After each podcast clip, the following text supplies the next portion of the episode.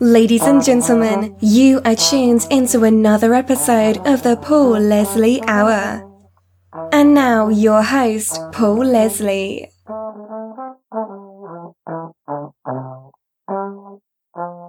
Hey, it's me.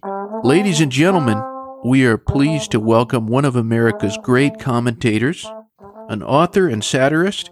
PJ O'Rourke has written 20 books on a variety of subjects, some hitting number one on the New York Times bestseller list. His newest book, which I'm holding in my hands right now, is entitled A Far Cry from the Middle Dispatches from a Divided Land. Talk about a great title, especially perfect for the days we're in.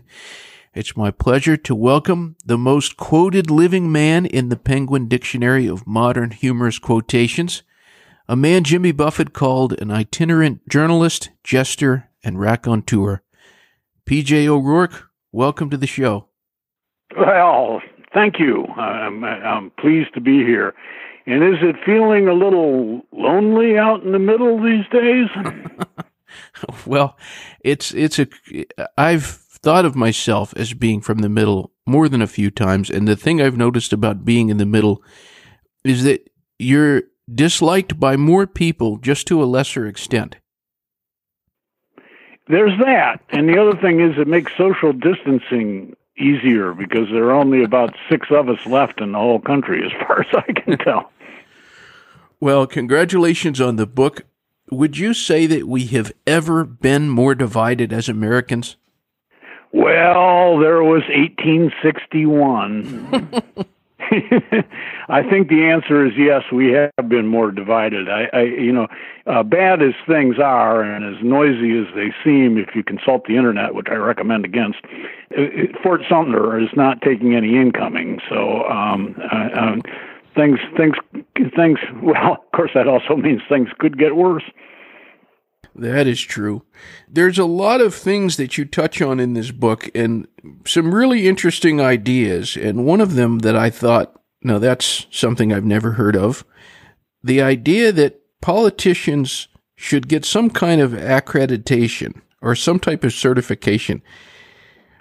We license we license the people who work in nail salons there's something like I forget the exact number, but in like the District of Columbia, there are something like 75 different uh, professions, ranging from beautician to orthopedic surgeon, that require some sort of license or board certification, and yet anyone can run for for political office.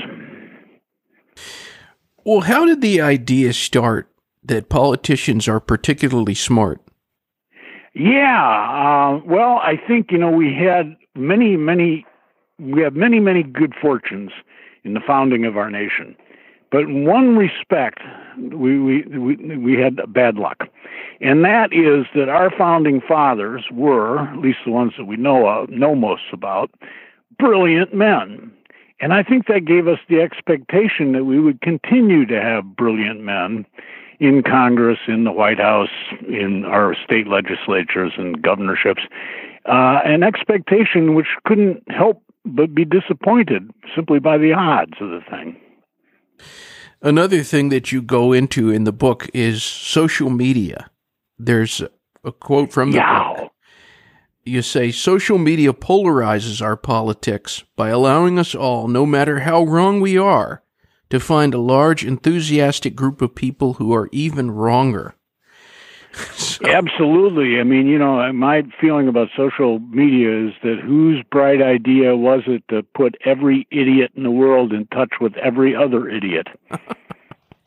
I mean, you know, 30, 40 years ago, if you were going to be an idiot, you had to get a mimeograph machine and, you know, hand out pamphlets on the street, and hold one man one person, we should say, uh, uh, demonstrations uh, uh, carrying a uh, you know placard in front of the White House or the Capitol building and so on. It was work to be a nut, and it's now it's gotten really easy.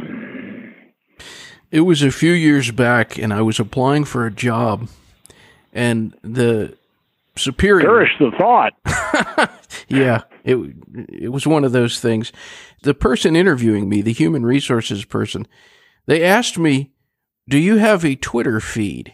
And immediately I got nervous.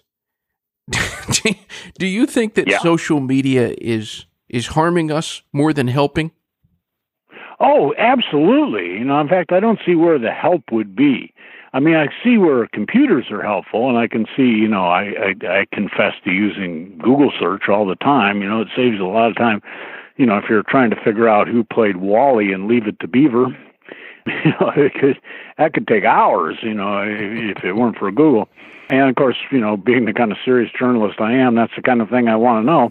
And uh, uh, so, but but social media is just uh, you know in violation of one fundamental re- lesson that we've tried to teach our children is not everything that runs into your mind has to pour out your mouth.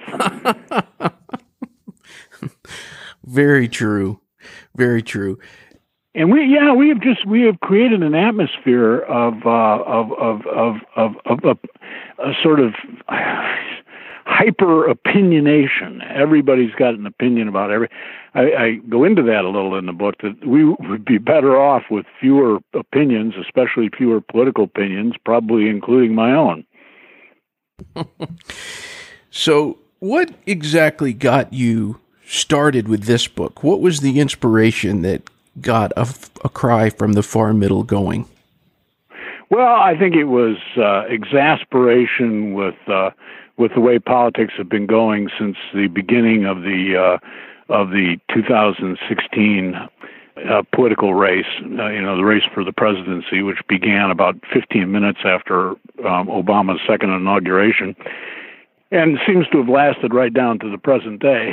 So it was that that exasperation. It was the fact that I am at heart a libertarian, small L liber, small L libertarian. You know, not a not a booster of the Libertarian Party necessarily, but libertarian in my general attitude toward things.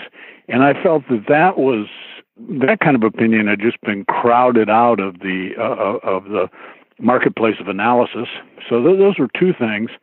And then um, I, I, you know, in terms of the book itself, I began to realize that I'd written a lot that applied to the subject. And, you know, as a firm believer in recycling, uh, why not a book? Authors aren't supposed to admit that. This is, you know, I was thunderstruck by the idea of X, Y, and Z. You know, not I had a bunch of stuff laying around. I thought I'd collect it. Well, I, a publisher once once told me, "Fat and lazy wins the race." Let's hope that publisher is right. Well, as you mentioned, we are back in the election cycle. Here we are in 2020. Uh, are we ever? Now, this is what I'm sure a lot of the people tuned in are wondering. Does PJ O'Rourke have any predictions in terms of the outcome of this one? Oh, sure. I definitely do. But I should forewarn you that I was wrong about every single primary race in in the Republicans one particularly. I was utterly wrong about Donald. I was wrong about Donald Trump starting about the time that he stuck his nose in finishing the skating rink in Central Park. Um, I've been wrong about him since about 1988 in in in general and in detail uh, about his future. And so my predictions are based on a pretty much 100% track record of of being wrong. And of course, I'm not alone here. You know, a lot of other people. I, I basically feel, in the case of Donald Trump, that if you weren't wrong about Donald Trump, you weren't paying attention. He's just, you know, it's sort of inconceivable to me that this man wound up in the White House. Not that I was any big fan of his opponent. At the moment, I would say that, uh, uh, you know, if I had to make a prediction, I'd say that Joe Biden wins the presidency and that the Democrats probably win a majority in the House that they don't hold on to for, for very long. And the reason I say that they won't hold on to it for very long is is I, I'm basing this on a, a quantitative rather than qualitative measure of Joe Biden's platform. It is 564 pages long. Hmm. We're all getting a flying pony. Can't be done. Well, what's missing from both of the candidates? Yeah, youth and vigor, I suppose, would be one thing that is uh, is missing uh, a, a, little bit. I don't want to say ideas because, as I just pointed out, uh, Joe Biden has 564 pages of them. Trump, by the way, his platform is only four pages long, but it's like 54 bullet points which manages to pack as much BS into four pages as Joe manages in 564, which is quite a feat. So, you know, one consideration you might have the polls is do you like your BS compressed or do you like it full and wide and, you know, handsome and, uh, and, um, uh, but where was I? I had a point. you, you were asking me Oh, I was asking what was missing from both candidates. Oh, what was miss? What's the what? What, what are they missing? Well, as I pointed out, it's certainly not ideas. Uh, what they're missing is is an understanding that that government is it's it's a machine. It's a machine into which we pour our um, our time and our money and our effort in the form of taxes or in the form of debt, as, as we see. And out of the other end of which machine, we expect to see certain government goods and services. And the purpose of the machine is to run efficiently, and um, this would be a bonus, quietly. Um, and, and neither one of these guys has any sense that government exists to serve us to serve the people. It is something we can do most things for ourselves, but we can't do everything for ourselves. And the things that we cannot do for ourselves, I mean, I can pave the road right in front of my house, but I'm not very good at road paving. My house frontage isn't that long. It's not really going to help. So I look to the local government to pave my road, as do my neighbors. And so we pay the federal government or we pay the local government our taxes and you know get a moderately smooth surface in front of our houses. Neither of them have any sense of this this sort of quiet but deeply important purpose of government. Hmm. We're talking with PJ O'Rourke. His new book, A Cry from the Far Middle Dispatches from a Divided Land. As you say there in the subtitle, Divided Land, how do you think we can be more united and less divided? Probably by paying less attention to each other. You know, I mean, get out of each other's faces and leave each other alone uh, would, would be my my prescription. You know, quit quit quit putting ourselves out there on Facebook or WhatsApp or what or where's up or when's up or whatever the the thing the choice of the day is, and just my I, I, I the two rules here both for government and for individuals. I call them the um, the Clinton rules, and the Clinton rules are mind your own business and keep your hands to yourself. Hillary, mind your own business. Bill, keep your hands to yourself. when you started saying that, I thought that doesn't sound like a Clinton rule. the rules they should abide by. Well, this this might seem like a cynical question, but do you think that things are going to get better? Will it get worse? I think it'll get worse before it gets better. But yes, I do think that things will get better.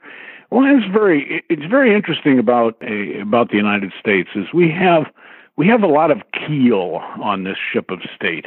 We may list to the right, we may list to the left. We certainly encounter a lot of storms, but we we we tend to stay upright. Touch wood in saying that. Uh, but uh, uh, you know, from from from my mouth to God's ear. But uh, you know, since 1776, we have managed to endure a lot of really difficult and divisive situations, and we've come through them in one piece. And so I I, I have faith in that. And you know, I I don't think that faith is is is going to be shaken too badly. But do I worry um, about the amount of water coming over the bow, about about the stink from the bilge, about possible fires in the engine room. You betcha. Hmm. This year, as as many people are social distancing, I hear different things from from different people. Some people have said this hasn't changed me that much, but I'm curious from your perspective. Has this been a particularly different year for you, or how are you coping with 2020 and COVID and all this stuff? It's been a pretty normal year for me. Um, I've got this web magazine that I edit uh, called American Consequences that's uh, funded by an investment advisory company. And the bunch of us that put it out, the my, my, my fellow editors and, and the art director and so on, we have always worked remote even when some of them were in an office in Baltimore, they were scattered around a building and communicated with each other mostly by phone and email. So it didn't really change. And then, of course, we put this out in a way that's, you know, n- not in a touchy feely way, but in, you know, a nice social distance way on the web. So it didn't really affect me that much, except that I, I haven't been traveling for conferences and speaking engagements and stuff like that. And that actually has been a bit of a relief. But does it complicate every little aspect of life? Yes, it just adds this little, you know, slime scum of annoyance to to every little uh, ordinary day to day encounter. And then I've got three kids, school age kids. I've got uh, one who's down at the University uh, uh, University of Texas A&M, and she is basically locked in her off-campus apartment, going to all her classes online. Uh, I've got one who's at a local private high school, just a very little modest high school, and uh, which is a fortunate thing because, but he is under so many restrictions about what he can do actually it even extends to me. I'm supposed to like call the boys dean if i do something like drive to boston you know or meet with people who are not members of my family and my immediate friend group or something. Uh, and then i've got a daughter who just graduated from tulane. She had her had to have her poor kid had to have her last semester and her graduation and all that and all her parties by by skype you know or zoom. And you know she's home not quite knowing what to do with herself. You know, I mean, she's virtually applying for virtual jobs. And so, you know, that adds, and, and we've got a, uh, my wife's mother is um, is over 90. She's in a retirement home nearby. They're under enormous number of restrictions. She can't really come in our house. Uh, we have to meet her outside. You know, it's fall in New, in in New England, and so you know, pretty, the weather's going to turn on us any minute. So yeah, uh, I've had it with the COVID coma. Yeah. Well, as I mentioned at the introduction, I had this quote about you from Jimmy Buffett.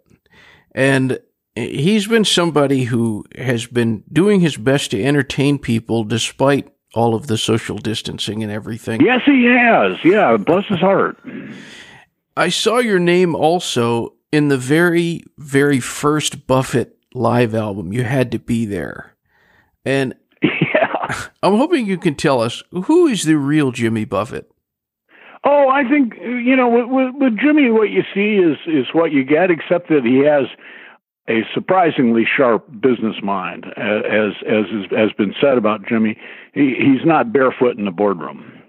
um, he, he he he he's done very well with a career that is famously fraught. You know, I mean, the, the whole, you know, being a being a popular musician is a minefield of um, all sorts of things that Jimmy is too smart to go broke, not pay his taxes, overdose on drugs, you know, break up his band every 15 minutes, all the all the usual plights that, that that popular musicians are are heir to. Jimmy has always been very wise about but he he is in person the the the the affable, level-headed, and indeed fun-loving. You know, he probably exaggerates the fun a little bit. You know, he's around my age, so of course he does.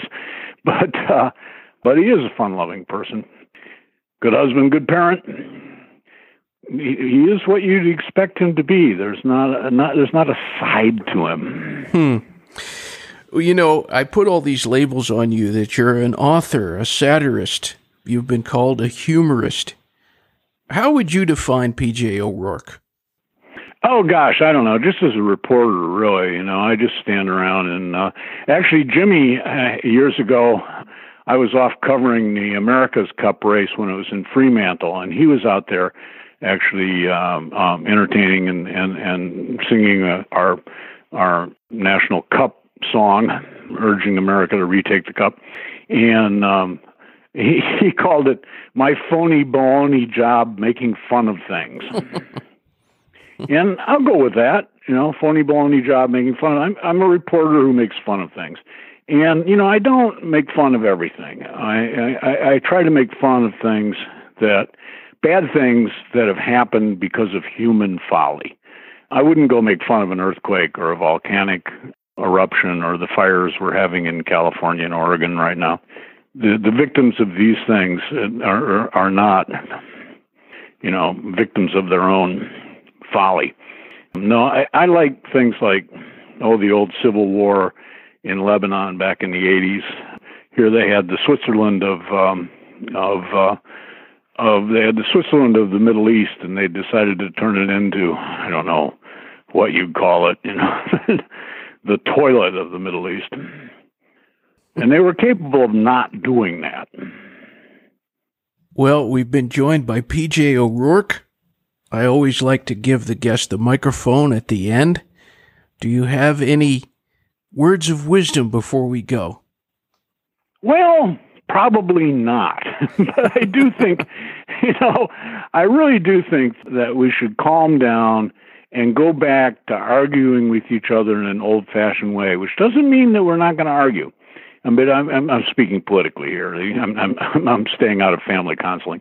But just in a political sense, I think we should go back and screaming and yelling at each other as conservatives and liberals. And some of us have been known to, to change positions depending upon the issue. You know, some of us are liberal on some issues and conservative on others. In fact, I think most of us are. We go back to these old screaming and yelling because those are really important issues, and there's screaming and yelling to be done. We we um, uh, we have an enormous government. It's tasked with doing an enormous amount of things. It costs an enormous amount of money, and we should argue about what it does, what it can do, what it can't do, what it should do, what it shouldn't. And by all means, let's get mad at each other. Um, but you know, within reason, within reason let's get reasonably mad at each other. And at the end of the day, we don't have to hug or anything, but we don't need to throw stuff at each other either. I hope a lot of us can agree with that. I hope so too. well, PJ O'Rourke, thank you so much. I really appreciate this. You're very welcome, Paul. It was a pleasure. All right, sir. Until next time. Until next time. Bye. Bye bye. Thank you for listening to the Paul Leslie Hour. Hosted, written, and produced by Paul Leslie. Intro theme song Alexander's Ragtime Band, written by Irving Berlin, performed by Dan Barrett. Outro scatting G Things, improvised, performed, and produced by John Goodwin. Until next time. Goodbye.